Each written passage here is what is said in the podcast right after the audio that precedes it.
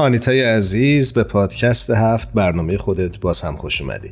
آنیتای عزیز، من هم خدمت درود میگم، خوش اومدی. منم به هر دوی شما سلام میکنم و به هر کسی که ما رو میشنوه. امیدوارم که همتون سلامت باشین. همینطور تو.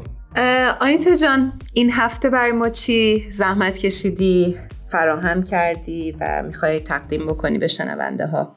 این هفته میخوام راجع به یک 2 ماهنامه صحبت بکنم. مجله بخارا یک مجله فرهنگی هنریه که هدف اصلیش ایرانشناسیه. البته به هنر و ادبیات جهان هم میپردازه. گفتی مجله بخارا، یاد یه خاطره افتادم. من جز معدود چیزهایی که با خودم از ایران همراه آوردم وقتی ایران رو ترک می‌کردم، یک جلد مجله بخارا بود که هنوزم دارمش. آخه چه جالب. و با این صحبت تو من رفتم به کیوسکای ایران که چقدر، یعنی میتونم بگم واقعا 1 ساعت وای میستادم پای این کیوسکا و از خیابون انقلاب که میگذشتم وای میستادم دونه دونه این مجلات رو نگاه میکردم و میخوندم و میخریدم و مرسی ازت برای حس خوبش، برای این زنده کردن این همه خاطره خوب. آره خیلی. پس براتون بگم که اولین شماره این مجله سال 1377 منتشر میشه، زمانی که آقای کسرا سی جوادی سردبیر بودن. البته سال 1394 سردبیری عوض میشه و آقای علی دهباشی کارشون رو ادامه میدن. این 2 ماهنامه ویژه برنامه‌های راجع به بزرگان ادب ایران و جهان داره و همچنین به آثار نویسندگانی که دائم بهشون میپردازه میتونم اشاره بکنم. مثلا به آثار آقای داریوش شایگان، شفیعی کدکنی، جلال آموزگار و عبدالحسین آزرنگ. توی این سالهایی که آقای دهباشی سردبیر بودن خیلی تلاش کردند که بتونن آثار و مقاله های متنوع تری از نامداران فرهنگ و هنر ایران و جهان چاپ بکنن. آنیتا جان، خیلی خوبه که برای ما و شنونده هامون یادآوری بکنی که این مجله شامل چه بخش هایی میشه. توی این مجله نقد هست، معرفی ادبیات بین الملل هست، گفتگو، عکس، مقاله، اسناد و مدارک تاریخی، خاطرات و شعر. خلاصه خیلی مجله متنوعیه. همون جوری هم که ایمان اشاره کرد که یکی از این مجلات با خودش داره، این مجله خیلی فکر می‌کنم از لحاظ بصری جذابیت هم دارن، به این خاطر که قطع کتابی داره و البته اینجا جا داره از طراح جلد و صفحاتش که مرتضی ممیز هست و خوشنویسی روی جلد که محمد احسایی هست هم نام ببریم. 2 تا از غول‌های طراحی و گرافیک در ایران. دقیقاً. بله. از مجله کلک و بعدش بخارا میتونیم به عنوان رسانه کتاب و ایرانشناسی و نقد و مباحث تاریخی نام ببریم.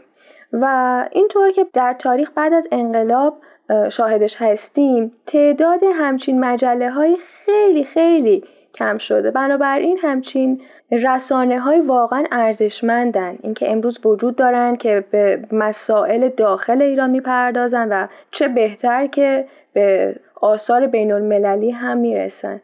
از زنده یاد استاد ایرج افشار در این مجله یک ستون ثابت وجود داره و میتونیم بگیم بخارا یکی از تنها مرجع‌هایی هست که به زبان فارسی به گرایشات گوناگون و فعالیت‌های ایرانشناسی می‌پردازه.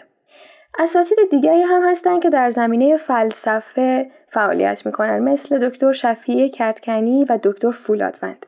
بخارا به همه قسمت‌هایی که مربوط به فرهنگ، زبان فارسی و تاریخ ایران، چه تاریخ گذشته و چه تاریخ معاصر هست، بها میده و بهشون میپردازه.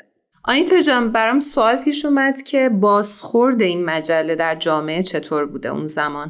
بازخورد مجله در سطح جامعه اونطور که من متوجه شدم خیلی خوب بوده، ولی از همایون خرم یک مطلبی رو میخوام بخونم راجع به مجله بخارا. بله. تمام شماره های نشریه های کلک در زمان سردبیری علی دهباشی و بخارا آکنده از عشق به فرهنگ و هنر و ادبیات سرزمین ایران بوده و هست.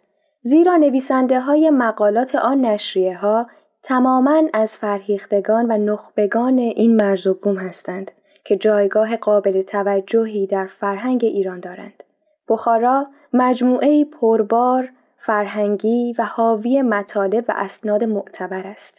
نشریه بخارا در حقیقت یک نشریه بسیار با ارزش برای تمام اهل خرد است. یادی هم بکنیم از آقای خرم، موزیسین خوب کشورمون، روحشون شاد. بله. یه چیزی که راجع به بخارا خیلی برای من جالب و دوست داشتنیه اینه که یک سری جمع‌هایی صورت میگیره به مناسبت سینما، به مناسبت کتاب، شعر، موسیقی، و نکته که هی تاکید میکنم روش اینه که با اینکه تخصصی به ایران شناسی و تاریخ و فرهنگ و زبان و هنر ایران میپردازه، اما مخاطب رو از اتفاقاتی که در صحنه بین المللی داره میفته محروم نمیکنه. و پیشنهاد میکنم که یک سری به سایت این مجله بزنین، خیلی مطالبی خواهید دید که شایان توجهه. حتما.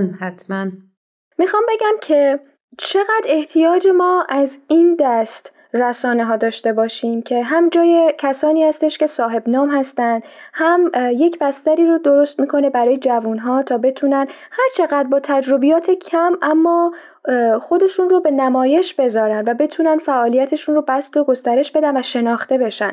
و یک اعتقادی که آقای دهباشی داره اینه که هر کسی که به زبان فارسی در هر قالبی، کلاسیک یا مدرن، می نویسه داره در حیطه زبان کار میکنه و اون اثرش به همین علت دارای ارزشه. این نگاه خیلی برای من زیباست.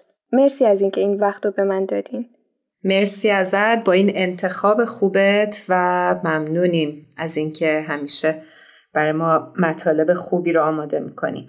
هر کجا هستی شب و روزت خوش باشه. منم ازت ممنونم آنیتای عزیز و همینطور همونجوری که هرانوش گفت از انتخاب خوبت و امیدوارم که مجله بخارا و مجله های مشابه بخارا بیشتر در زمینه فرهنگ و ادب ایران فعال بشن. انشالله ما بتونیم مثل آقای دهباشی نور امید رو برای اطرافیانمون روشن بکنیم. خوب باشین. خدا نگهدارت.